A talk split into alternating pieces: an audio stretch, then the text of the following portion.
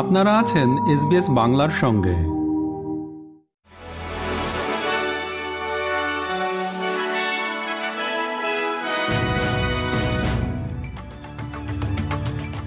SBS Bangla. আজকের শীর্ষ খবরে সবাইকে আমন্ত্রণ জানাচ্ছি আমি শাহান আলম।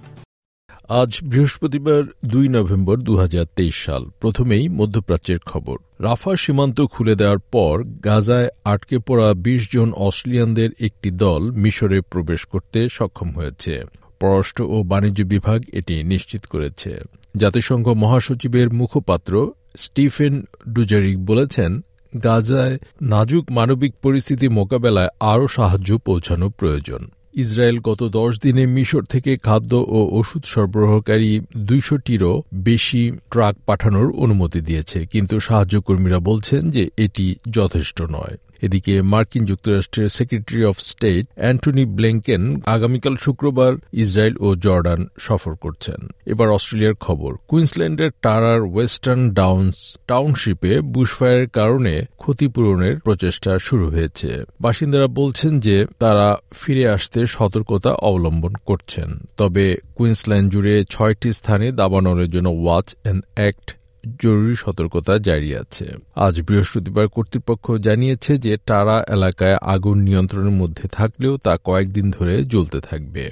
একটি নতুন প্রতিবেদনে দেখা যাচ্ছে যে প্রচণ্ড গরম এবং চরম আবহাওয়ার কারণে অনেক মানুষ অসুস্থ হয়ে হাসপাতালে ভর্তি হচ্ছেন এবং মারা যাচ্ছেন। Australian Institute of Health and ওয়েলফেয়ারের ওই প্রতিবেদন অনুসারে গত এক দশকে তাপ প্রবাহ দাবানল এবং ঝড়সহ চরম আবহাওয়া থেকে হাসপাতালে ভর্তির সংখ্যা বেড়েছে। Australian Council of Deans of Health Sciences বলেছে যে বয়স্ক পরিচর্যা খাতে পঁচিশ হাজারেরও বেশি পেশাদার স্বাস্থ্যকর্মী দরকার এবং কর্মী ঘাটতি মেটাতে অবিলম্বে প্রশিক্ষণ শুরু করতে হবে।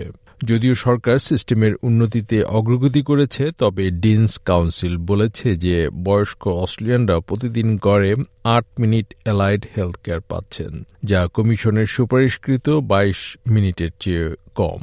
একটি নতুন সমীক্ষা থেকে দেখা যায় যে অস্ট্রেলিয়ার কিছু নিয়োগকর্তা বাড়ি থেকে কাজ করা কর্মীদের বেতন কমানোর পরিকল্পনা করছেন। কারণ প্রতিষ্ঠানগুলো অফিস ডেস্কের কাজে কর্মীদের ফিরিয়ে আনতে প্রয়াসী।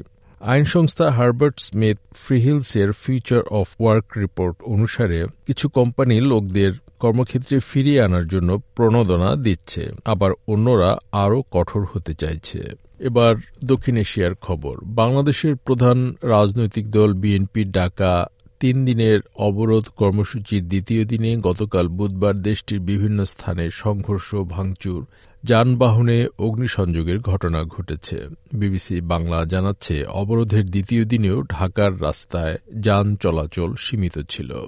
এদিকে ভারতের বৃহৎ শিল্পগোষ্ঠী টাটা মোটরসকে এক হাজার কোটি টাকারও বেশি ক্ষতিপূরণ দিতে পশ্চিমবঙ্গ সরকারকে নির্দেশ দিয়েছে দেশটির একটি ট্রাইব্যুনাল। খবর কলকাতার অনলাইন পোর্টাল এই সময়ের। দু হাজার আট সালে ব্যাপক কৃষক বিক্ষোভের ফলে হুগলি জেলার সিঙ্গুরে টাটা গোষ্ঠী তাদের গাড়ি কারখানার প্রকল্প বাতিল করতে বাধ্য হয়েছিল।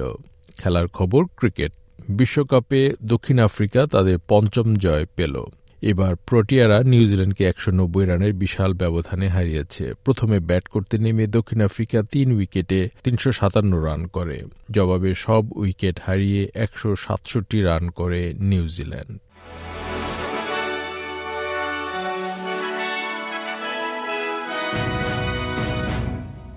শ্রোতা বন্ধুরা, এই ছিল আমাদের আজকের শীর্ষ খবর।